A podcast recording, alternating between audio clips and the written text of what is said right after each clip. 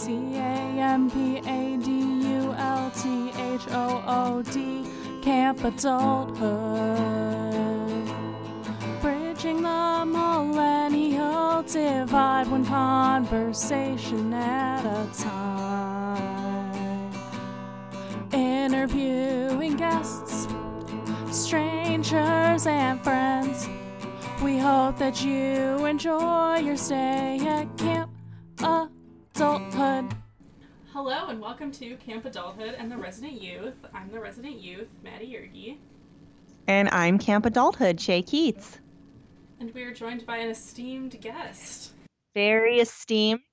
Um, this is a, I guess I would call you a, co- a former colleague. Are we colleagues, Yeah, we- Terrence? yeah, we're colleagues. Yeah, we work colleague together. of mine, Terrence. Friends. Um, and he, friends, colleagues, friends, exactly, both. Friends is more important. Um, and he is a very talented interior designer and is going to share a lot of interesting things with us about his work and his life and uh, his story. Yay! Hi, everyone. Yay! Yeah.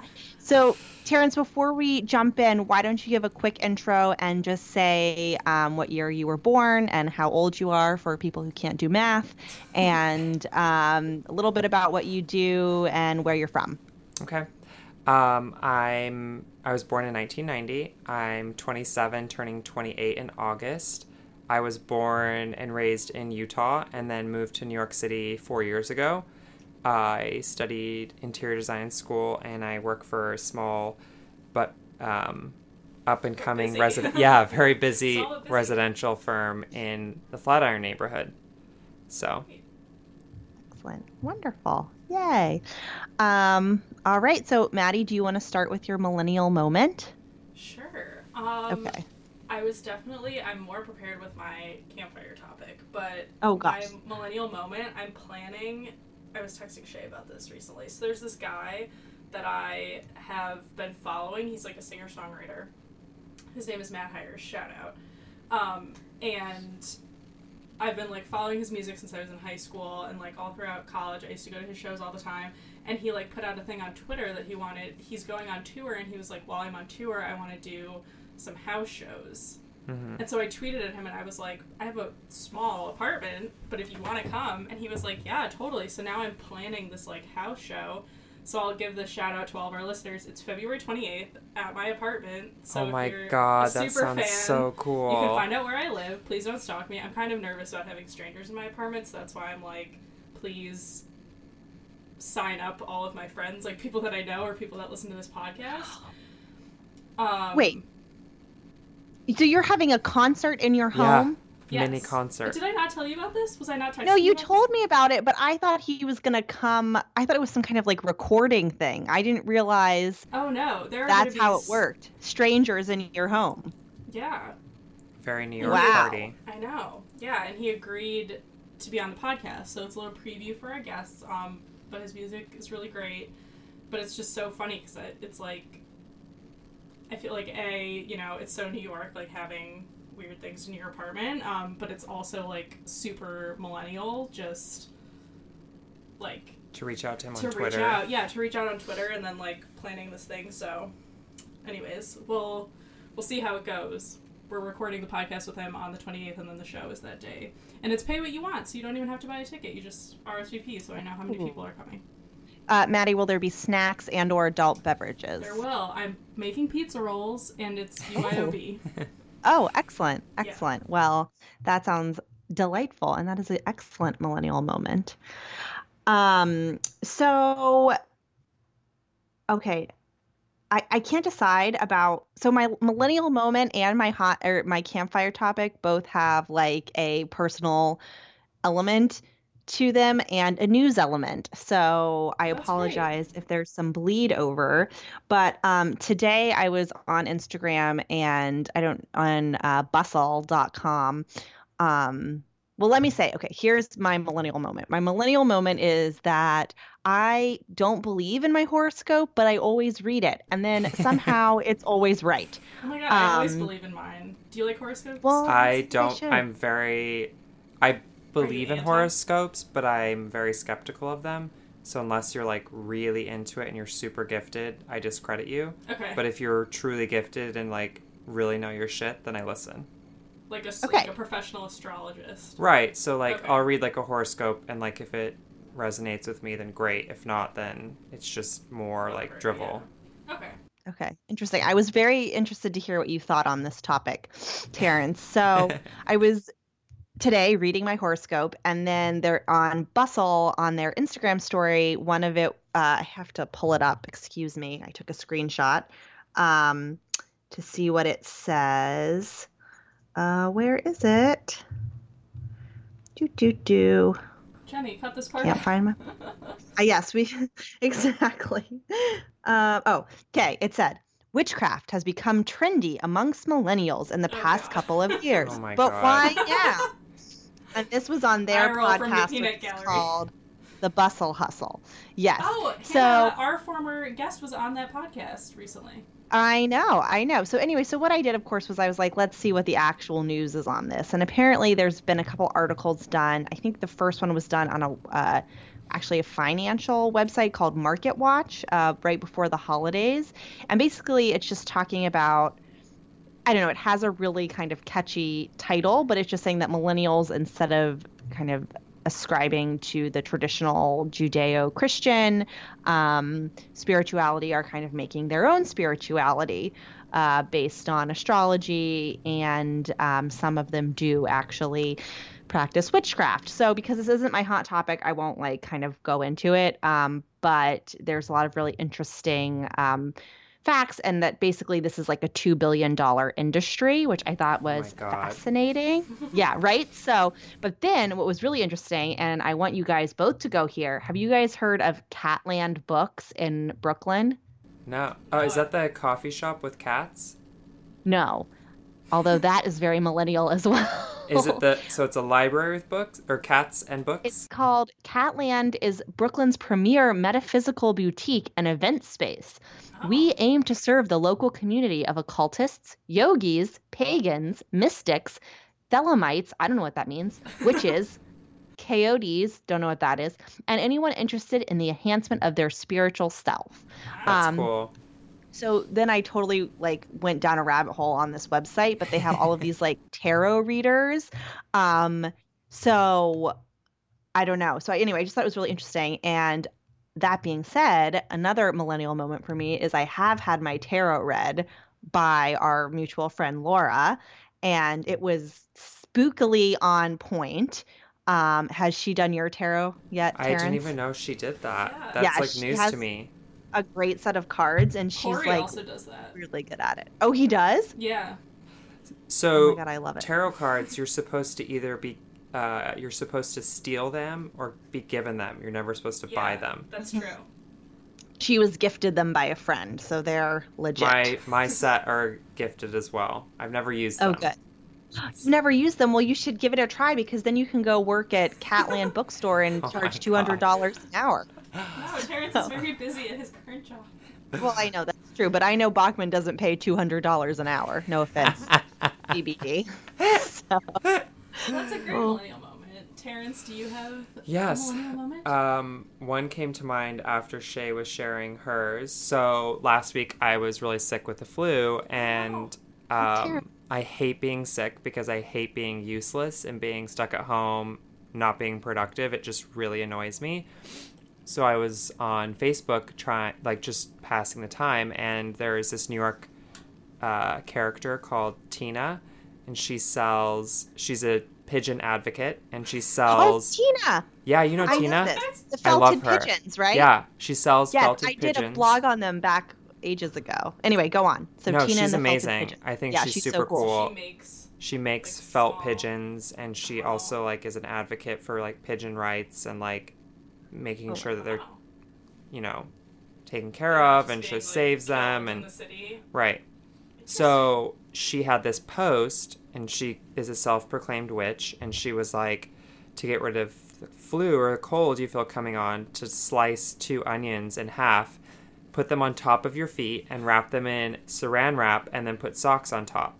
So like, I'm on Facebook, I find this information, and I'm like, why not? Like, I'm really going to believe in this and I'm going to try it. Like, what's the worst it can do? So I put the onions on my feet, wrap my feet in plastic wrap, go to bed, wake up the next day, and feel just as shitty as the day before.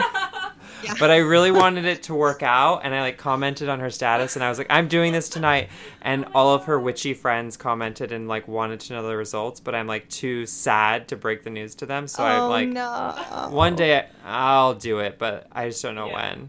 Oh my god. But Maybe I've I'm not heard of this- magical enough.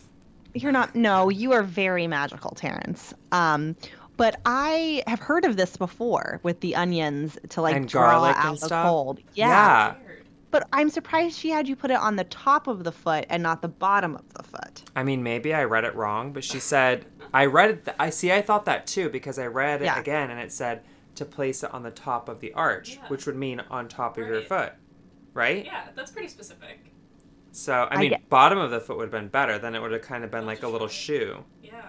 Well, and I feel like so my cousin is super into essential oils and she has these like little roller ball things and if you're having a cold or whatever and you want to absorb the oil, you're supposed to put it on the bottom of your foot. So that's why I would have thought similarly to draw out the toxins or whatever.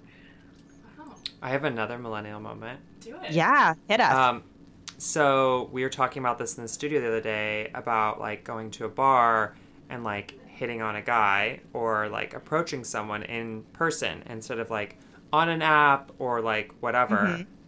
And it's like we were all sharing stories about like how incredibly socially backwards people are in person to strangers and people they don't know and like all of us went around and shared stories of like you know trying to buy someone a drink simply smiling at someone and like younger people or people you know of our generation really can't handle impromptu interactions in public. It's like They get a lot of social anxiety. social anxiety. They're like incredibly rude. They don't literally don't know how to respond and they just sit there with their mouth open. Or they're Oh you know it's so we all we all of us had stories to share of like being in a bar or a club or a restaurant and like trying to like just even acknowledge someone that caught your eye and like being totally like you know Weirded out by it. weirded out by it or Yeah. shut down or just like someone that's like incredibly rude Yeah. which I think is kind of like a sad bit of our generation where we don't have that spontaneity and like ability to Yeah. interact with people on the Shay, cuff. If you've noticed, like being an older millennial, if you see it more so in the younger millennials, or Yeah. if you think it's uh, just Well, everyone. I think this is really interesting because this is something in the past, I guess, like 15 years now that I've really noticed um, change dramatically. Mhm. So when I was in college, so let's say end of age, because I'm a very responsible person. Um, so let's say as of 2004 ish, 2005, uh, 2005, I turned 21. Um, if you went out to a bar, like I would get constantly, and I think I might have talked about this on here before, but I would get like constantly hit on, constantly would get drinks purchased for me. Mhm. Um, I would constantly be, commodity. you know, yeah, I was like a hottie, you know, and I would constantly getting made out with by somebody in the bar, whatever. And now that in New York, and maybe it was just New York, um, but I also think I'm significantly more attractive now than I was at 21, so like 12 years ago. No one will pick me up. No one will even look at you. You like talk with your person that you came there with.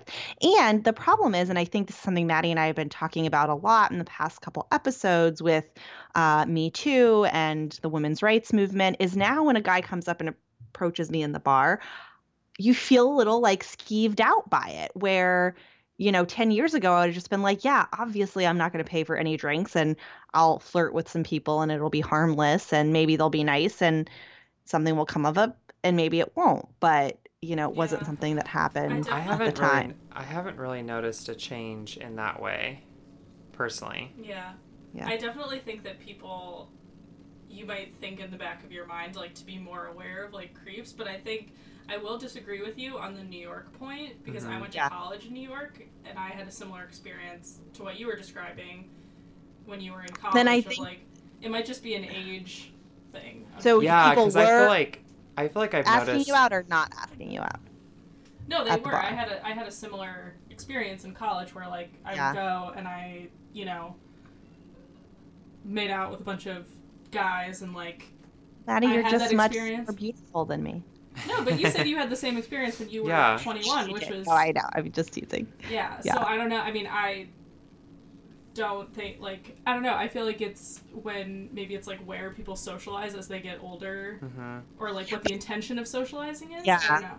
And Maybe maybe I shouldn't. Oh, sorry, Terrence. Go on. Oh, I was just going to mention that I the only thing I've really noticed socially changing with the Me Too movement is just people being more aware and kind of checking in with friends, making and also like I've heard a lot of people saying like safe spaces, like you know, come to this party, this is a safe space or like being really cognizant of language and like what's appropriate in public and what's not. I haven't necessarily noticed a total shutdown of like impromptu interactions. I've just noticed people being a lot more aware and cognizant and kind of like it, just kind of blown away like all of us have been from the amount of like abuse and mm-hmm. harassment that's occurred in our society. I just noticed people being a lot more aware and like checking in and being Yeah. like Mhm. how do you feel right now? Like do you feel like you're in a, you know, people are a lot more concerned about spaces that are inviting and welcoming to people from all backgrounds. Yeah. Yeah, for sure. Um, and I think that's amazing. And I love that that is the kind of result of all of this. It's good to finally see a positive movement forward. But just to go mm-hmm. back to our approaching people in bars, I guess I should have been specific is that, Maddie, do you still feel like this, the impromptu hookups and everything happen now? I mean, I know you have a boyfriend, but now that you've graduated, or because I felt like that kind of thing was still going on when I first graduated, but it slowly declined Yeah. over the years. And I don't know if it was because I was getting older or because the um demo you know the generation was changing Yeah, I think it's I think it's an amalgamation of like what you're saying, what Terrence was saying with the spaces, because I've definitely felt like there are certain places that I go, like there are certain bars and stuff that I frequent that like people come up and they like approach me all the time and like Mhm. and then sometimes I'll go out and I'll go to like three bars in a night and like no one will come up and talk to me. So I think it it is very specific and that might go to your point, Shay, of just like in New York, it's a little it's different. different. It's a little hard Yeah. depending, and It's- sometimes like you go to a club and it's like very obvious that it's like okay, this is like what everyone's doing. This is like the culture of that space. hmm Um, Ooh, good word phrase there maddie culture of that culture space the space. Culture love of the that. space. Yeah. Yeah. Um, The vibe. The like mood. I go to this one The bar vibe, yeah. on the Lower East Side a lot, and it's like I know the bartenders, I know like the other regulars, so it's like I'm more comfortable there, and I think people can pick up on the vibes of like when you're comfortable in a space, right. people are more open to approaching you, and I think people can tell when it's like, and this this is what made me say like maybe it's when you get older, because I've definitely felt this as I've gotten out of college, like. My time is so limited that if I'm going to go out with a group of friends, like I'm going to be focused on those friends, and I'm not going to be Yeah, focused on I like, agree. talking to other people. So I think that gives off a vibe that make, maybe makes you unapproachable. So We're also just always on our fucking phones. yeah, it's like that is Yeah. a big point. body language is Yeah. such a huge factor in all of this and it's Mhm. like none of us are really sitting around looking at one another because you're either talking in your small circle of friends or you're on your stupid Right. phone so it's like Mhm.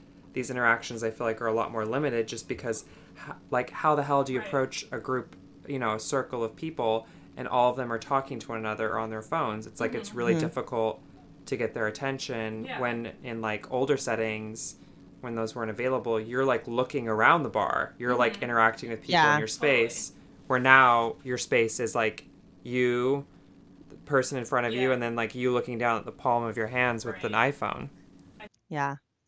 No, I think that's really interesting. And I think it's also why you hear, we've talked about this with a guest um, when Sarah Todd was on about why people in this day and age find it so hard to make friends. So it goes kind of beyond dating. And it's like we're, you know, even 20 years ago, you're kind of forced to have interactions um, because you didn't have that crutch of being able to look at your phone constantly 24 7. So, right. But it's interesting yeah. yeah. Shall we move into our hot topics? I think we should stoke the campfire. Oh, Terrence is excited. Do you have one? Are you ready Do to go? start? Oh yeah, I'm ready to talk shit about Justin Timberlake. Do it. Oh my Yeah, god. do it. us off.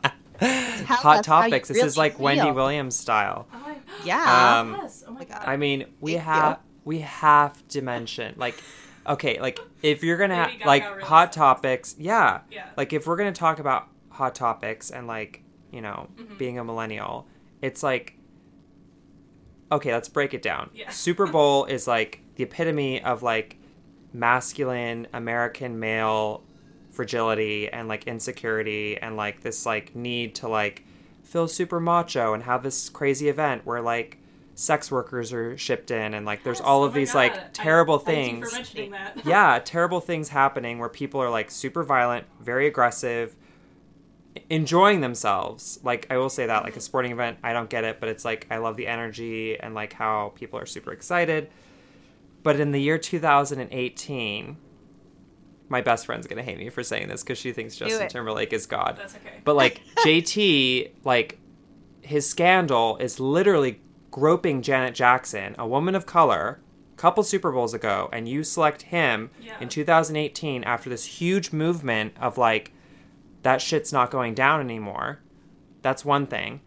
White male on the mm-hmm. stage, 2018. Like what?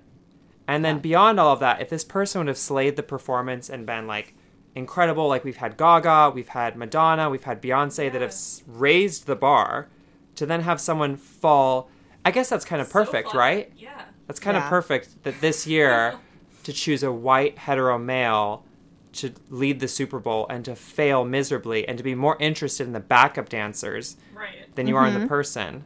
Yeah. Yeah. That's kind of perfect, right? And Is it's that not like he doesn't have good material. Like his songs are good. Like I don't know. I know. I, felt like The him. performance with Janet Jackson was better. Did you like the performance, Shay, or are you on the same page? Um, no, I watched it. I thought it was. I think the th- thing is, I didn't really know what was going on. Like exactly. Like, like, all exactly. the elements were off. Like the dancers were amazing. His style was just off. so not on weird. point. Two So outfits weird. melded together. Yeah, the songs that he chose were great, but they weren't. They didn't have the energy of like Gaga's performance, which was incredible. You know. Right. Even of JT's or- past performance with Janet Jackson, that was better. Yeah, or I mean, that. Did do you did you get the impression, Shay, that he practiced and really gave it his all? no, did No, he did not give it his all. about how Yeah. she practiced? Well, she's On just like a workaholic and like super Who is into this? her craft. Sorry. Gaga. How much Gaga, Gaga, yeah. prepared for the Super it's Bowl? on crazy. Netflix. Yeah. Her, it's like the year leading up to her, and then the last scene is like her going up to like perform at the Super Bowl, and Mhm. it just shows like the attention to detail and like Right.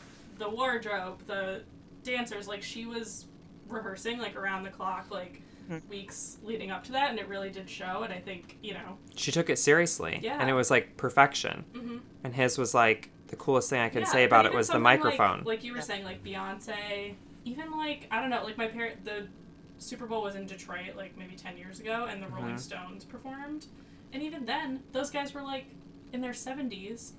And I remember watching that as a kid, and I was like, "It's so cool!" And like my parents saw it in person, and they were like, "It was so cool!" And like JT was just were, like yeah, it was. he didn't hold your attention. Everyone in the room, everyone in the I, I watched the Super Bowl with Shay was like a group of gays, of course. Oh my like god, love.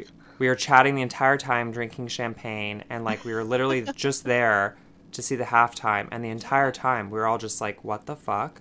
Yeah, Like, what's So this weird. person doing?" yeah. Yeah. Um, Sorry, but I JT. also no, I mean normally, we love you, JT, and if you want to come on the podcast, we will totally have you on, Oh, even if you sucked at the Super Bowl. yeah. Um, but I It's do- totally fine. Oh, that's better, Maddie. Whatever you just did, I can hear you. Sorry, Jenny, cut better? that out. Yeah, it's much better. Um, I changed the setting. We're Yeah, learning as we go. sorry. uh, but I think one thing, just to give Justin a little credit, even though I did think it was not his best and he deserves the criticism he's getting, is there was also a lot of criticism. Um, so I think there's like this national pastime of criticizing the Super Right, Bowl halftime right. show. And But everyone loved the national Gaga. anthem. She did a good But job. everyone loved Gaga. Yeah. But that's because Gaga is, you know, she's kind of the anomaly, I think. But, you know, people were really criticizing Pink for her um, Yeah. rendition She of the national anthem. Oh, I But didn't exactly. even see this. I haven't even seen this yet. I didn't see it It was either, not but I've been bad, I don't think. reading. Yeah, and people were like, she took gum out of her mouth, and she's like, No. I've had the a- flu. It was a cough drop. Um, and so I think it's interesting that you know Yeah. Justin is getting the criticism that is deserved, and Pink is getting criticism as well, but it's Right. not deserved. So It's- why? it goes back to what do we have Kevin to was do that? talking about in the last episode, like the culture of outrage in like Mhm. all Yes. things. People love to be outraged, and it really blurs. And this has happened with like the Me Too movement, I think mm-hmm. a little bit, and it is applicable here as well, where people are like, you don't know to what scale things are because everything is just like we're all angry, we're all outraged. I also Super interesting. Do you also think that the national anthem is this like really intense moment where we're going to determine who's like you know got our backs or who we think have our backs and who don't and it's like I always just find it comical that it's like if someone has a cough drop or they're wearing Yeah. a pin or they're not wearing a pin or they hand their have their hand over their heart or not It's all very mm. arbitrary and weird. yeah. Yeah. It's like this huge like split moment where like either you're really great because you were like putting on this whole show of like and production of how much you love this country or you didn't act how we deem Right. appropriate and we're going to determine that you're a terrible person It's because virtue of it. signaling. It's Yeah. weird. It's really And- strange. I just have so much problem with you know with the Star Spangled Banner as our national anthem anyway. Yes. Um, it's very racist if you look at the super history. racist if you look at the history. It's not. It's. I don't believe. It's not very melodical. It's as not a piece very melodic. yeah, it's very hard to play. It's very hard to sing. So you end up butchering it unless you are a real maestro. You Unless you're really Whitney butcher Houston. it. West- Unless Whitney you're Whitney Houston. Houston. Um, I believe the score. It's originally an English song, so we're like singing about our. That may be totally wrong. Internet, just telling you. We'll fact Um, check it. Put yeah in so you're singing you know we're using this arrangement and then there's so many all these other beautiful songs that i feel like we could have used when we chose our national anthem and we choose that piece of junk so Yeah. Yeah. It's but that does not mean i don't love america No, So. and and it sh- you know you credit that's a very American thing Yeah. though. You should challenge authority and you should challenge ideas and, and you should put them to the test. sports are coupled with the national anthem, like there's many countries where they don't like have the displays of patriotism. Like I was watching it with Corey and like he was in the military and so it was cool to see like I think you can like honor the veterans and I thought I thought that was cool that like they brought out all of the Medal of Honor recipients to do like the coin toss. Like that was a neat thing. Like all these older guys from like Korea and World War II like that's neat and a lot of people might not have like known that history had it not been for like the Super Bowl, but it's like like you were saying just like arbitrarily like why this this Why is this song every so game. important? Yeah, it's crazy. And there was I was expecting more acknowledgement of the kneeling situation right. as well mm-hmm. and there was no even like no one kneeled which like whatever fine but like no one even acknowledged that it was like a controversy and yet they had mentioned like a ton of other controversies about like different players and like their criminal backgrounds and like all the controversies surrounding Tom Brady and that kind of thing and yet you don't even mention like it was just weird to me But yeah do, isn't speaking of you talked about money earlier, Shay, about Mhm. um I can't remember what you're mentioning, but doesn't isn't there a lot of money that goes towards people promoting patriotism at sporting events? I swear there? I saw an article that like gave oh, some we can do some research insane figure Yeah, of how I'm much they note of that. pay the military to Oh like, yeah, well to do like the flyovers and Right, stuff, like right. to have those hel- like the helicopters and the planes and stuff, it is really expensive, and Right. that's the mm-hmm. taxpayers are paying for it. So oh that is great something to. Right? I mean, it's cool. But- don't get me wrong, but it's not necessary every time. You know. Right. Yeah. Something that you were saying too about like the kneeling thing too is it's just like why is this like massive organization and there's no one that's like visibly queer? I mean, there's Mhm. one person, yeah. and they're not signed. Right. Why is Yeah. no one talking about how fucked up that is? Yeah. I mean, people are, Right. but it's Not not, a central Yeah. conversation as it should right be as it should be. No, it is weird because you know that they're you know there. that, you know that they're so You know they're there. statistically there are a lot Right. of like closeted people it's Mhm. sad Yeah. it's really Very sad interesting. Yeah. Oh, oh my shall gosh. we, Shay? Do you want to do your campfire Um, topic, or do you want to like- end on yours?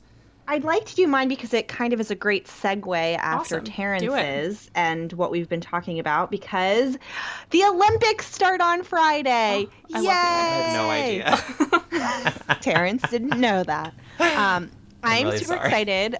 I really love the Winter Olympics because there is just so much excitement, such a higher chance of injury, which makes it exciting. oh my god all So the dark. weird sports are in the Olympics. Um, and I was reading a really wonderful article today about. So I guess this is my hot topic, uh, my campfire, uh, about the U.S. women's curling team and how they sucked so bad for like ever, and they every time in the Olympics they came in ten out of ten. Um, There's only ten teams. there's only 10 what? But this time, so um, they really feel like they have a chance to win it all. So I'm going to that's be rooting exciting. for them. Yeah, and they were talking about how, you know, they get no sponsorship and it's like really awful. Like they could. what? There's only There's ten only- There's only four people on the team, and like Nike couldn't even donate their stupid shirts for like the Olympic oh my trial god by their own. Um, Oh my god. and let's see, I had took very poor notes. I have like Olympics, millennials, and witchcraft. oh my god that's hilarious Um, Oh that's my my note taking skills. But hold on. Yeah. And then it just talks about like how hard these women work. And it's actually like this very um, difficult sport. And then it was talking about how in Canada, people are crazy for it. And every town has like yeah, the a Canadians win every time. learning center. Yeah. But apparently Canada sucks this year because I read a whole article about it in the Washington Post. And now the U.S. has a chance Oh. to win.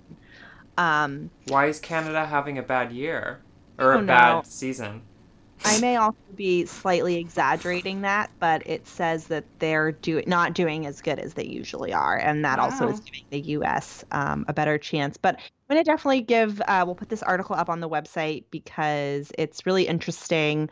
Um, I just think to learn about something I didn't really know anything about. Um, but again, my favorite article was like American women have, or line was American women have never medaled.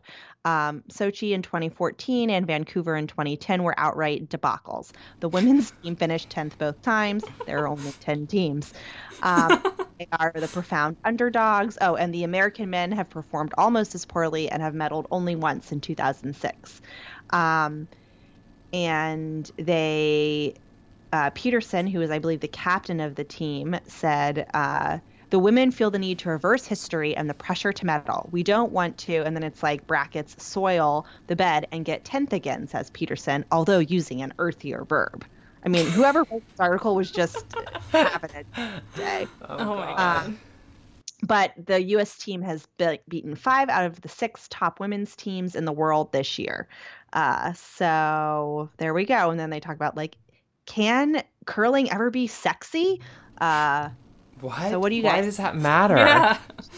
ice skating is a sexy sport. Snowboarding is kind of like But that's- sexy. It's wrong that it's sexy because that's part of the reason why, if anyone's seen I Tonya, which I highly recommend, not yet So maybe fast- tonight actually on a date it's a fabulous movie. Ooh, it- It's great. Is it- Um, is that why you recommended starting a half hour sooner? hmm I love it. Priorities.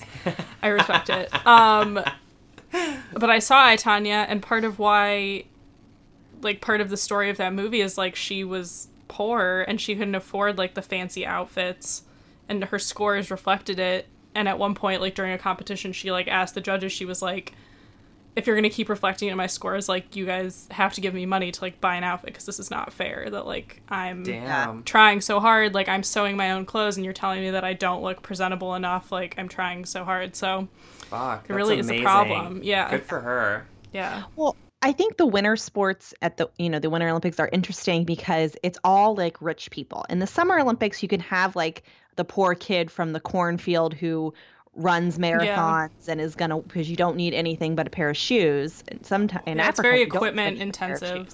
Yeah, Right. but because the Winter Olympics, is so, like you say, equipment expensive and location exclusive. Like you can only ski um, at the elite level in so many places, and they're very, um, you know, they're all these luxury towns, and they're very expensive and very hard to get to. So you really have an interesting group um, of people, and that's another thing I really liked about the curling article. Oh my God, I love this. that they were talking. Maybe about this. how- Maybe uh, if when we get enough money, we can sponsor the curling team. Oh my team. god, that's a fabulous idea. Yes, please. I want to. Um, but like how these ladies are having, like, they can't just train all day like the skiers do, or the you know figure skaters, or the luge team, or whatever. Um, like they have to all work their jobs, and then they just train in every free moment they have. So. I'm rooting for women's U.S. women's curling. Um, they're not going to be showing it on NBC, so if you're interested in watching it, you're going to have to check it out on one of the alternative channels um, which we will post on the website because I can't find it now. But I think it's on it. Yeah. Great. That's awesome. Yeah. Oh, well, my hot topic is not as interesting as that, but hopefully we'll have a lively discussion anyways. Um, so I found this article on Politico, and it's, I always like finding topics that, like, we talk a lot about economics, just in terms of like millennial stuff specifically, but I always find the cultural stuff interesting as well. So this article is Are millennials moving right on guns? Pollsters are puzzled God. by young Americans' seemingly contradictory views on guns. Maybe they're confused, or maybe there's something deeper going on. So that's like the con- that's the article's title. And so it talks a little bit about it starts by saying, you know, millennials have um especially older millennials in this right, like gay marriage and transgender rights and a lot of the um issues Social with racism. issues. Yeah, like the first um mayor to marry a gay couple Right. is a millennial. So, you know, there's a lot of those types of things where like millennials have really taken a stance on and obviously younger millennials have, you know, done it even more. But the data on guns have been a little unclear. And what I thought this article was going to be about, just from judging from the headline, was they were going to say, you know, millennials are really progressive on this laundry list of issues, but guns are kind of the one outlier, which wasn't really the case.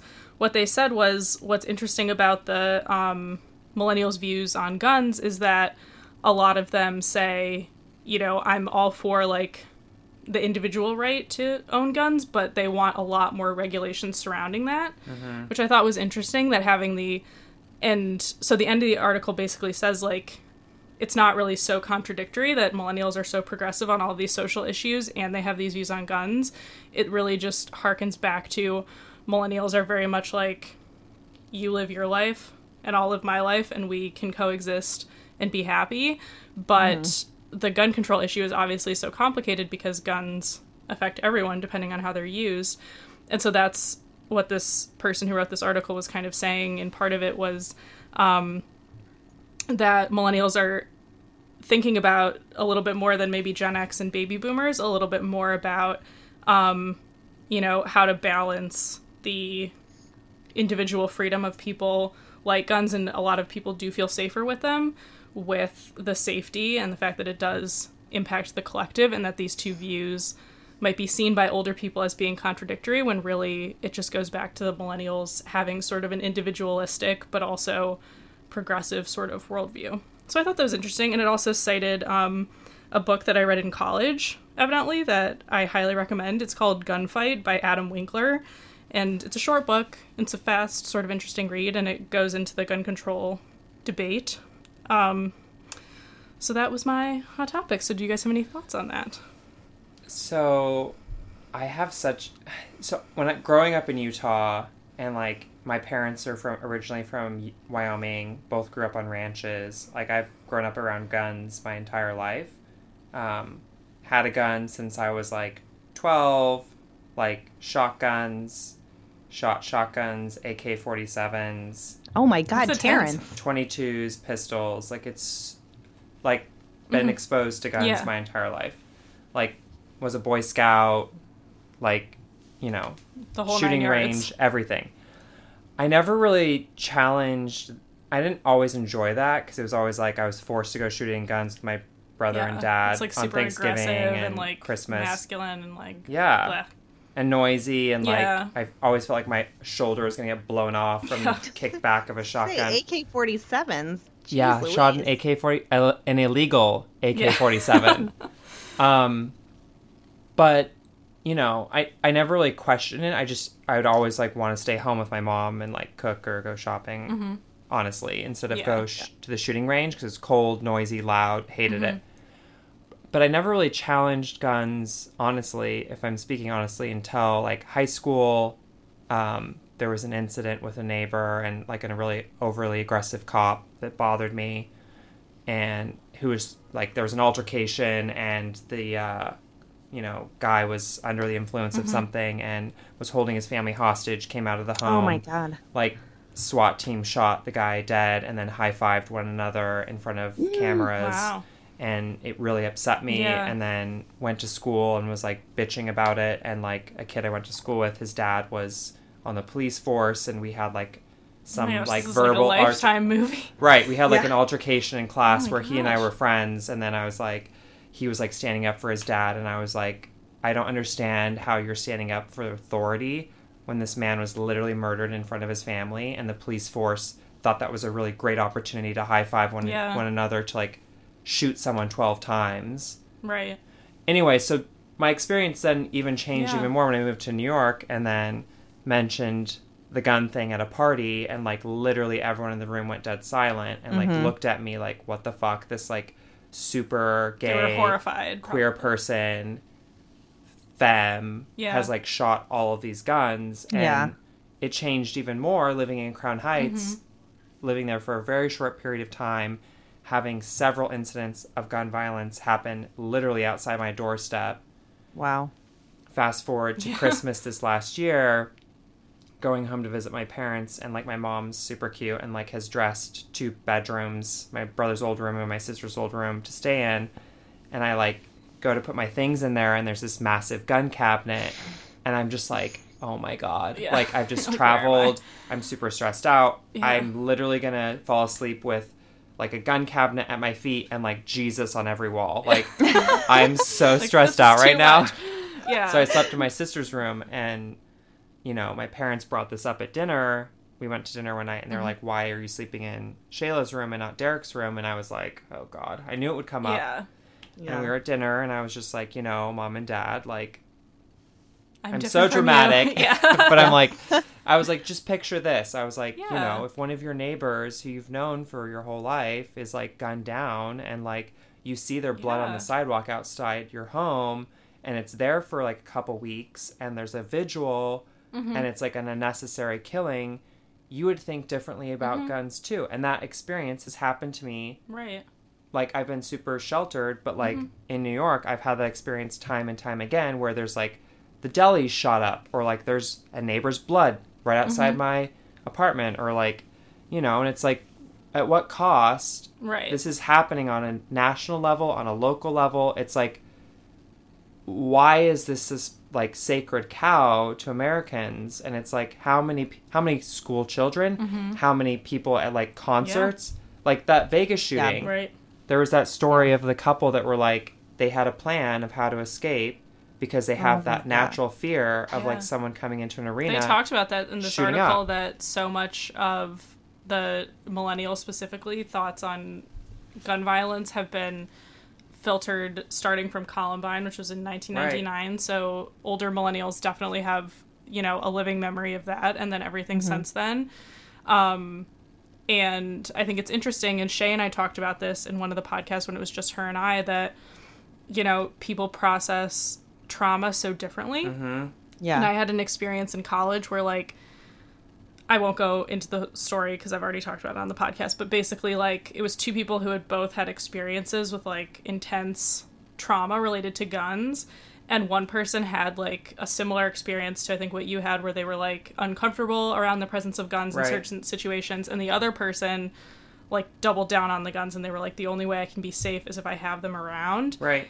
And I think with this debate so specifically, it's like if you have, I think it's easy to kind of have the opinion that most people have Right. where it's like you can kind of toy the two together, but if you've had an experience with it, it's so interesting to me because I think it's unique to this particular issue compared to other things where it's like if you've had an experience, you kind of go in one of two directions depending on Yeah. what your definition of like safety is, I think. Right. Yeah. Well, I That's think that's really interesting. Um, just you know, because I kind of had a similar.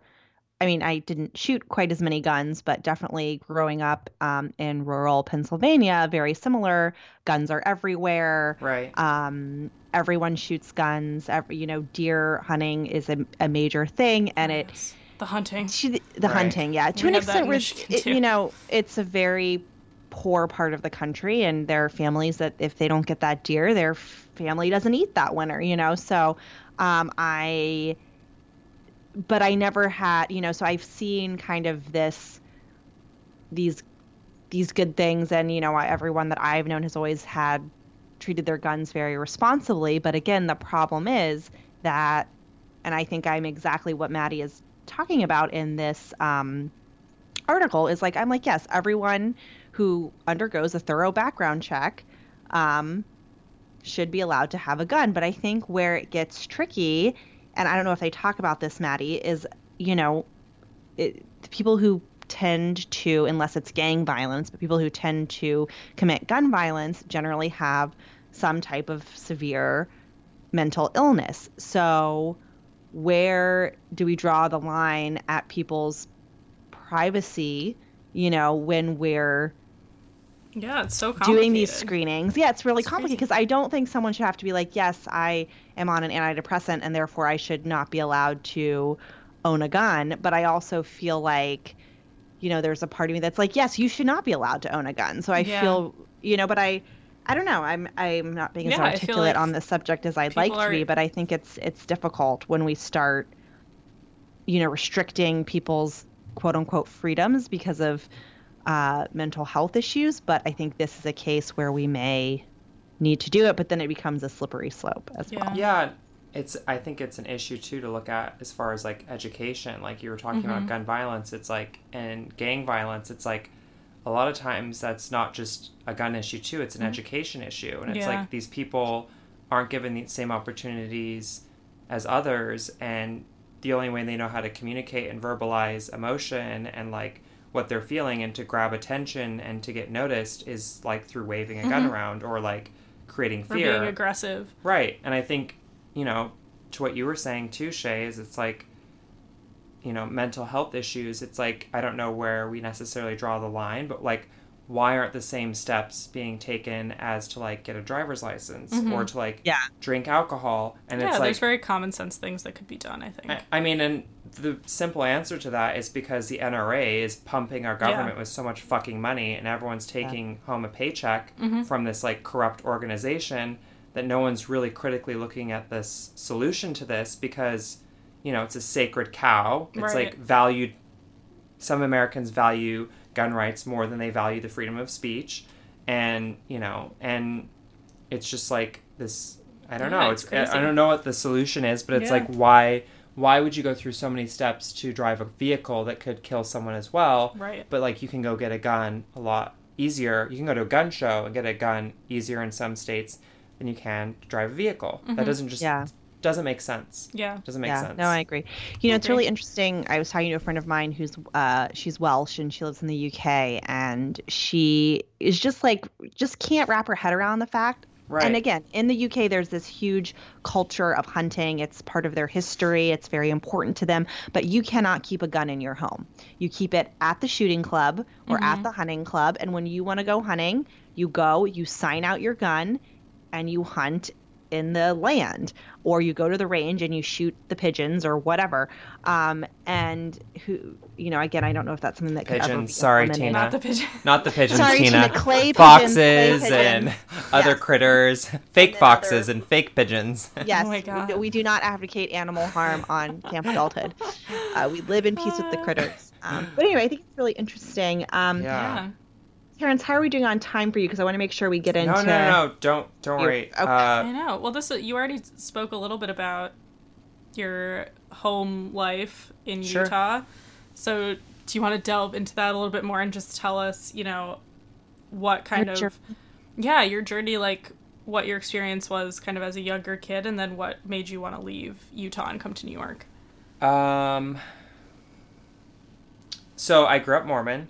I my entire family is Mormon. Um, like both sides mom both and dad sides. My mom's parents grew up Mormon. Have like a history of like pioneer Mormons. My dad's side is a little bit more. Uh, his dad was grew up Mormon similarly, but my grandmother was raised Lutheran, and then in college kind of was dabbling in what religion she thought worked best for her. mm-hmm. And to keep peace in the, she fell in love with my grandpa. My Yeah. grandpa was Mormon. His parents were like, you can only marry hi- her if she's Mormon. Mm-hmm. So she was kind of like had all of these issues coming at her, and so she to keep peace with everyone. Uh, her parents. This is to keep peace with This everyone. is great. I'm mesmerized. so to keep my grandmother's name is Janice, and to keep peace with her family and her boyfriend's family is she took equal amount of lessons from the Lutheran priest as she did the Mormon priest. And her experience was the Lutheran priest only talked about how much he hated Mormons during the time she spent with him. They didn't know this. yeah Ne- the, pr- neither priests knew this. And then the Mormons only talked about God, and she really connected with it, so she converted. Um, both my parents are Mormon. I was raised completely Mormon and was very involved in the religion until junior year of high school. And then I abruptly left. Um, it was after Prop 8. I was really upset Mhm. and bothered by that before I'd even discovered my sexuality and um, left my junior year. Um, what does it mean to leave were you just like bye i'm not going anymore uh, no, I wish it Was- was that easy. Mormonism is incredibly involved. Yeah. Um, there's four hours of church every Sunday. oh Sunday. my god four hours Four Wow. hours. Crazy. Every Monday, you have an hour with your individual family. Every Tuesday or Wednesday, you have an hour with your age group, depending on your gender and age. So it's it's very Yeah, involved. So very leaving involved. Mormonism is not easy, especially my family and my parents are very devout. yeah Um, and that's your whole community. I mean, your friends, uh, right? Everything. Yeah, no, the entire wrapped up the state church. is Yeah. like ninety percent Mormon. So it's Oh, yeah. literally like the people at your bank, at your grocery store, Mm-hmm. at your home, at your school, public school, doesn't matter. yeah Everyone's Mormon. You know who the non Mormons are. yeah That's Yeah. how Mormon the entire state is. Um, you know, so religion really wasn't working for me on multiple Mhm. levels, not just a sexual yeah level, but a lot of different issues. Mhm. And I left. Um, took me a, a year, you know, my sophomore year of high school. I was trying to figure out how to do it, and I finally just did it. And then I formally left um, after that, which was a very difficult process as well. Like like getting my records removed and like the ceremonies reversed took over a year. wow Um, So they make are- you publicly, in front of the community, like no, remove yourself from your faith. Oh my god, that sounds so Sorry. Uh, Handmaiden's Tale, Yeah. which I is know. pretty. No. It's there's a lot of similarities. it sounds no, like you just wanted it to not like I did you just, didn't remove- identify with it yeah. anymore. So it was Yeah. like I wasn't a part of to do it them. properly. Right. A lot of people just don't go to the trouble because it is Mm-hmm. really laborious, but I felt really strongly about it. Um, they're a very number oriented religion, and it just wasn't. It wasn't my path, and I felt really strongly about like that. You still Mhm. have respect for it, even though I have- no, no, absolutely. and all that. Yeah, yeah no like you know it makes a lot of people very happy it completes them and it you know causes them to do really great and wonderful things they wouldn't otherwise and i have a lot of close dear friends and family members that are still mormon and i have a lot of respect for my upbringing. I wouldn't change it. Yeah. i wouldn't change it. Yeah.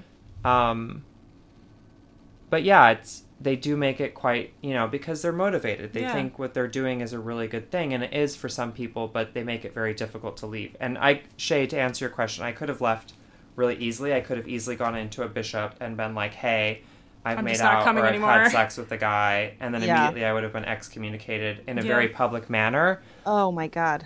but I didn't want that to happen mostly for my own respect, Mhm. self-respect, but also for my parents Yeah. because they're pretty visible or uh, they're high up in the community. So I was like, I didn't want that to go down, and I didn't want to, you know, burn bridges. Yeah. So I wanted to leave on my own terms, but that hmm was very lot of work. difficult. Yeah. It was incredibly Yeah. difficult and very time consuming and very emotionally draining.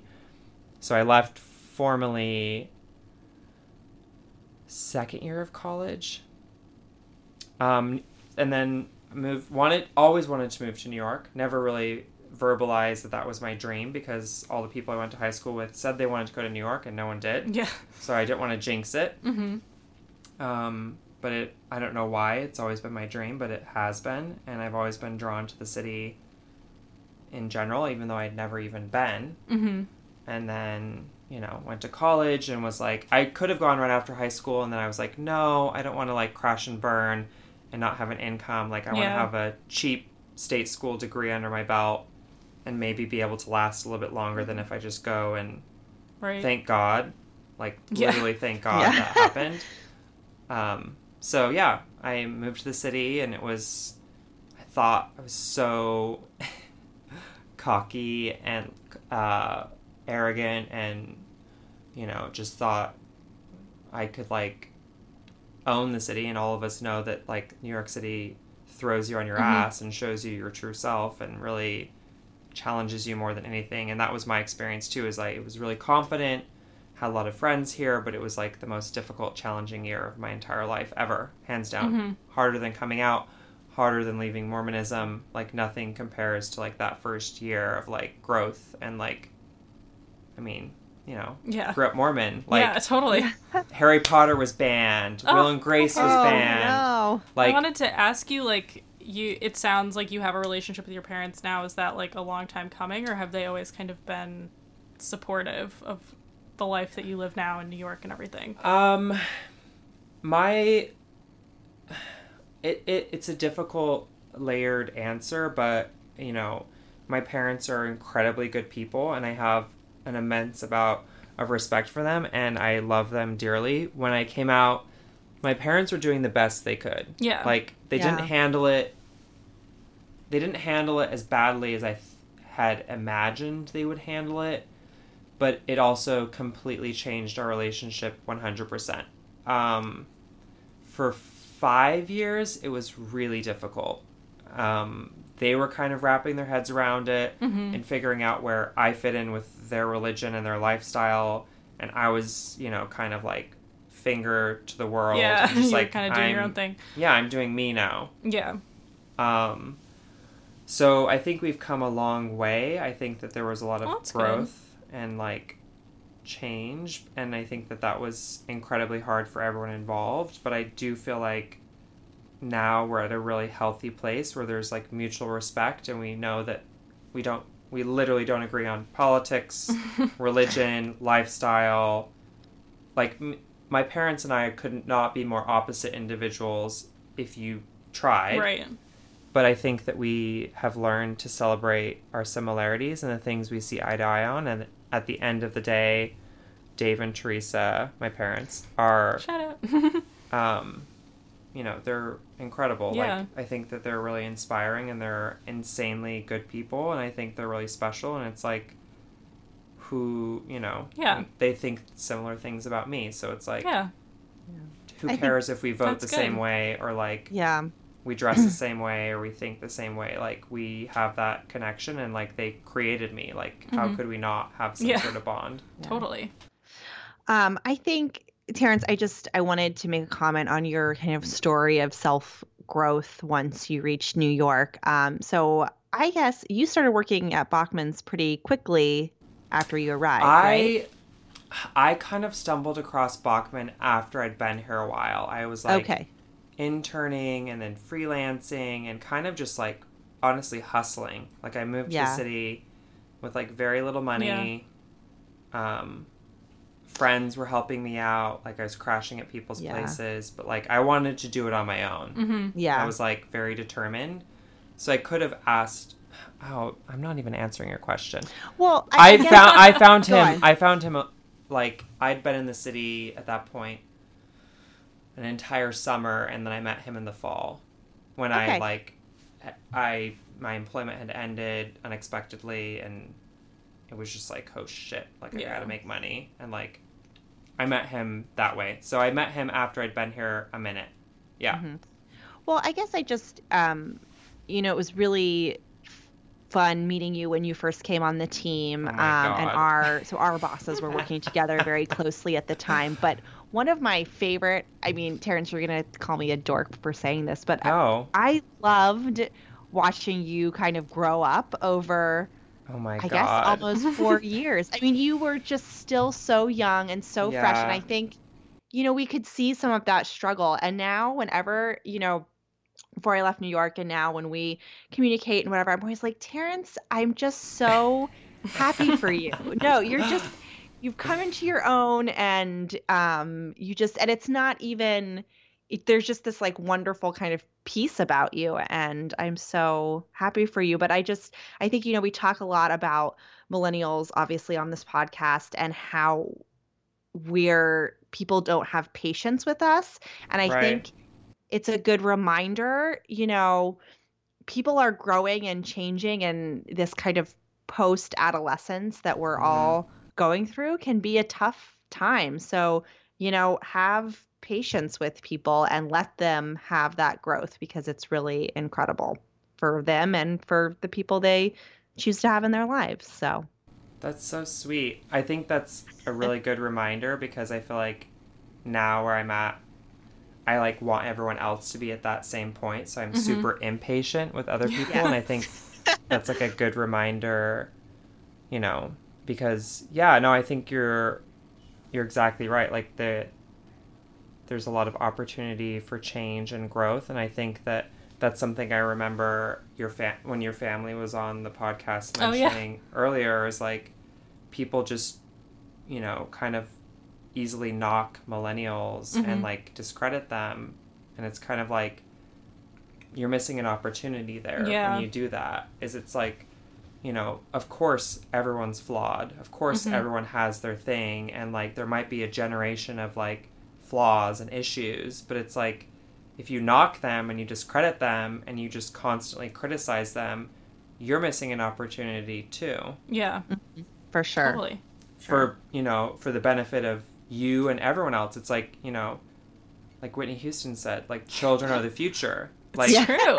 like regardless if we're total shit and garbage like yeah, i get Yeah. that i feel that but it's Mhm. like they're literally the future so if like you care about your legacy and you care about what's happening tomorrow you know discrediting them being Yeah. towards them is not really benefiting you or anyone else it's Yeah. like there's always a new set of challenges that arise with every generation and it's like just because this particular generation's issues are more verbalized and widely acknowledged it's like doesn't make them any less relevant or any less important hmm it's just a different game it's a different game Yeah. I think that's very pertinent. Yeah, excellent. All right, well, to kind of um, take it uh, to lighten the topics a Yeah, little right? bit. Uh, so, Terrence is an interior designer. Um, I cannot wait to see what he does with his uh, career, but I would love to hear, you know, what you can tell us about maybe what projects you're working on and you've enjoyed and kind of what advice you could give our listeners for um, you know what's cool right now what should we all be pulling into our homes for 2018 Yeah. Especially as we sit in my beige bedroom that has no decorations or anything inspiring in it. You know, I think that like being in interior design and like seeing spaces and navigating them, you think about them a lot differently doing the design and like being in the field as opposed to being in school and like what everyone else on the outside views it as. What I honestly what I, advice I would give anyone is like your space should reflect you. It should make you happy. It should be things you should surround yourself with things that you use, maybe you don't use, maybe things that make you smile. Like your space should reflect you and like how you live and like what you want. Like I think a lot of times we overthink it and we try to like recreate someone else's vision or we try to be a catalog or like we just try too hard. Like you should come home and be in your space and feel so comfortable and just like Yeah. Like you can take a breath and like you feel good and like I don't know, a space sh- a space should reflect you. I don't think you should follow trends. Like you shouldn't, you know, do what's hot right now. Like it should be about you. Like um I think that, you know, things should have a certain cohesion to them and like feng shui and like make you feel good and shouldn't make you feel weighted down or like this isn't working or whatever but like it should reflect you and you should surround yourself with things that bring you up make you happy and like make you feel good because it's your space Yeah. it Yeah, shouldn't be about a, a production or like impressing anyone else like your space should be about you hmm I love I that. agree. I love that. Yeah, I think a lot of people, a lot of times it's easy to forget that and you get worried about. I mean, I know, I mean, you were at my apartment in New York and I was like doing the best I could with the hodgepodge of items, but you know, and I would always feel really overwhelmed when I thought about like, oh, Right. oh, I like, especially because I was working not in interior Right. design, but definitely design the design world. And I would see all of these beautiful homes and these beautiful things. And, you know, I couldn't recreate that. So it's, but I always felt very comfortable in my home. So that's good to know that I wasn't totally off. I Awesome. loved being in your space so much, Shay. Oh, like seriously, good. I like being in people's Aw. spaces because I feel Yeah. like you get to know them Yeah. even more. It's like looking at their journal or their diary. It's like Yeah. Yeah. and it's kind of like really sweet. And I felt like being in your space, especially, I was just like, I loved it. Like you, you literally created a space that worked for you, and it was Uh-huh. like. I, I loved seeing your space. I was like, I felt like after seeing your space, honestly, I was like, oh my god, like I get Shay so much more, and I get like your point of Yeah. view so much more, and I was like, like, I noticed one thing about your space, like you value books, like you read a Yes. lot. Oh yes. I do. It was read like there were so many books, and I liked that a lot. Yeah. There was Thank a lot you. of Thank you. Benson oriented things too, which I thought was really sweet. Like, Yes. and and you're like bet like. S- Sorry if this is oversharing. no, Like I your- love this. I, Your bedroom was like there were like you have a lot of momentum, momentum, Mementos. mementos, Yes. and like special things Yeah. people have given you, or like photos of friends. Mhm. Like that's really sweet. Mm-hmm. Yeah. Oh well. I'm glad it's you know it's it's makes me feel good to hear that, um, and I'm glad that I was projecting that because that's certainly how I felt. But also, you know, it's always a little like it was always a little nerve wracking when I'd have you guys or anyone No. from the design team over to my house. Terrence is 'cause I not was very like, oh, snobby. I feel like there's a Yeah. high propensity for snobbiness in If- the design world. if someone comes into your space and starts spouting off Critiquing it. things, like literally fuck Yeah. them. They're in your space and it's like your home. yeah. Like yeah, you know, things can always be better. Like you could always Yeah. improve things and make them more functional and make them more beautiful, but it's like no one should ever come into your home and say that. Like first of all, Yeah. tell them to leave. but like second of all, it's just like who cares? Yeah. At the end of the day, Yeah. like that's what we always say at work is like at the end of the day what we do isn't heart surgery. We're not mm-hmm. saving lives. Like we're mm-hmm. improving lives and we're Yeah. improving things, but it's like what we do isn't necessary. It's a luxury. And mm-hmm. it's like yeah, yeah. Yeah. It's like don't I feel like a lot of times in modern like our modern culture is it's like there's so much criticism and pressure and like whatever. It's like first of all, like I could say this cuz it's a podcast. Yeah. Like fuck that. And fuck Yeah. all those people that's feeding you Mm-hmm. that garbage. It's like Culture of outrage. it should be about, you know, yeah. you and what makes you happy. I agree. like, Who I cares if it's like you know, Oprah's designer or Yeah. like the Obama's designer, like whatever. Mm-hmm. Like it doesn't matter. Like your space should be about you and it should bring you up. yeah. That's what matters. totally. yeah. I That's love awesome. that. Uh, that being said, when I do finally get my own place here, I'm going to be sending you pictures, Terrence, and Oh you my need to tell me where to hang things on the wall because I have That- the oh, spatial that's- reasoning of a gnat. Okay, so a a tip, I will give you like Yeah. an actual tip you can walk away Yeah. with.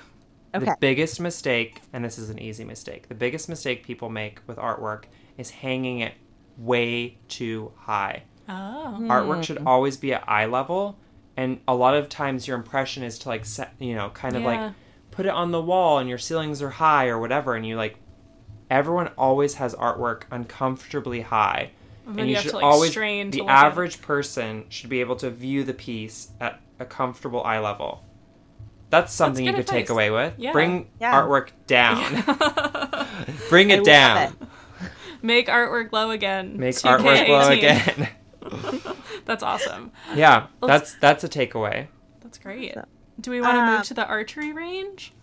I do want to do the archery range, but I had one last question for Terrence, do it. um, based Shoot. on my Instagram stalking of him Oh my today. god, I'm so Oh nervous. god, I have to follow you.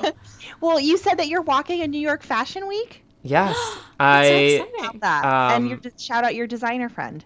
Lavon. He's so cute.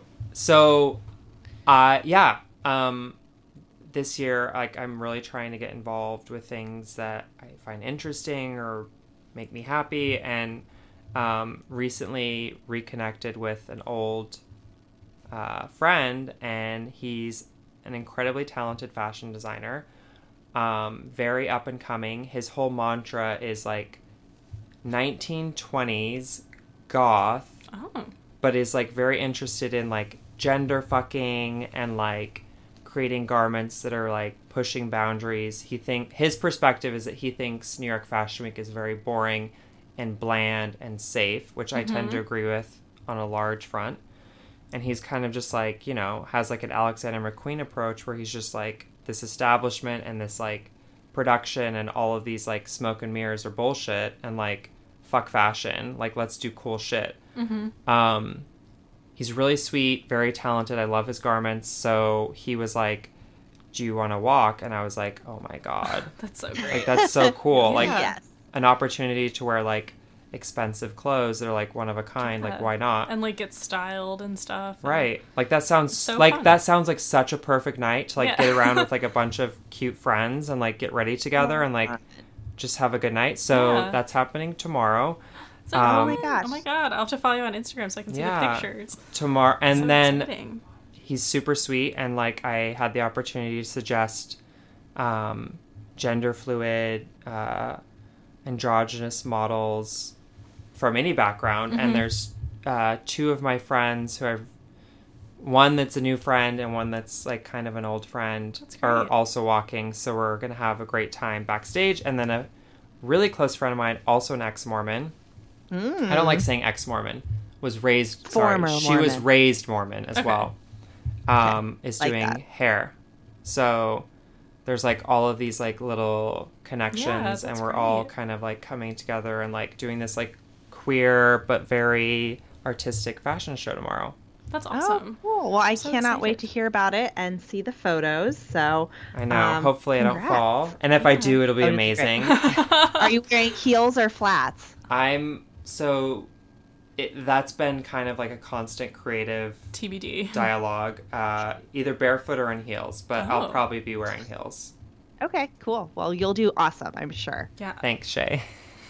I believe in you, Terrence, and your ability Yeah. to not fall over. yeah, Um, all right. cocktail and I'm good. Yeah. Cocktails will be great. Um, so now we'll move into the uh, archery range. We'll ask you approximately 20 questions. Um, answer off the top of your head and as quickly as possible. Sounds good. All right. Are you ready, Maddie, or do you want me to start? You can start. Okay. What's your favorite book? Oh, shit. um, oh my god. Don't feel pressure. It can be like top 10 favorite.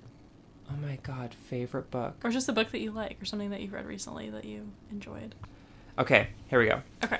My favorite book is Tales from the Back Row by Amy Odell. She is funny as shit, Oh. and you should all buy this book. And if even if you don't like fashion, it doesn't matter. Like she's really funny. That's great. Awesome. Uh, favorite animal? Oh, Favorite You won. animal? Pegasus yes. or Oh, okay. good. unicorn. I like that. Good. Favorite movie? Favorite movie? Home Alone. Oh, yes. Good one. Good New York classic. Uh, favorite place in New York City? Favorite place in New York City? Um, I really like Prospect Park. Oh, that's nice. Oh, that's a good one. That's awesome. Um, you ready, Maddie? Oh, sure. I made Favorite a place list. that you've traveled outside of New York? Oh, Mexico. Oh, yeah. I love beach. Mexico. No, Mexico City. oh, Mexico City Man, is I like that. incredible. I've never been there. You should go. Yeah. It's literally a dream. Oh, I've heard amazing things. Uh, what's your uh, favorite alcohol? Oh God. Uh, it's so hard to pick. I would say either champagne or mezcal. I'm obsessed I with both. champagne. So good. That's awesome. Um, all right. Favorite childhood snack? Favorite childhood snack: string cheese. Mm, yeah. Oh, I'm classic. surprised more people don't come out with the, you don't say string cheese. Yeah. Oh, yeah. So fun. It's like a nice so one. good. Um, Favorite designer. Fav- Alexander McQueen, hands down, always, literally, a genius of our lifetime, and no one will ever top him ever. love it. Like. Um, favorite interior designer Favorite interior designer. Oh my god, there's so many besides that I think obviously. I would act. You know, I'd actually say uh, Ghislaine Viñas. She's incredible. Um, I, you know, great, incredible. Bachman, of course. hey, BB. You have to. But um, Job security. raise. I know, right? Um, no, Guylaine is like incredible. She's really great. great. That's awesome. Awesome. Um, favorite year in elementary school.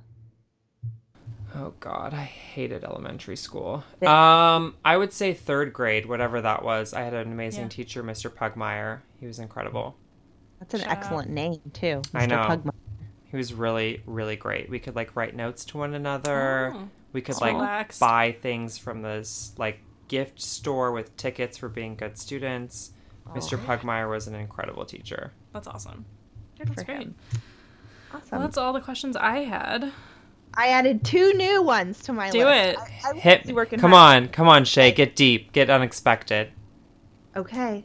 Your favorite snack right now? Favorite snack right now? Alcohol is alcohol a snack? Yes. totally, totally. And then to end, uh, your favorite board game.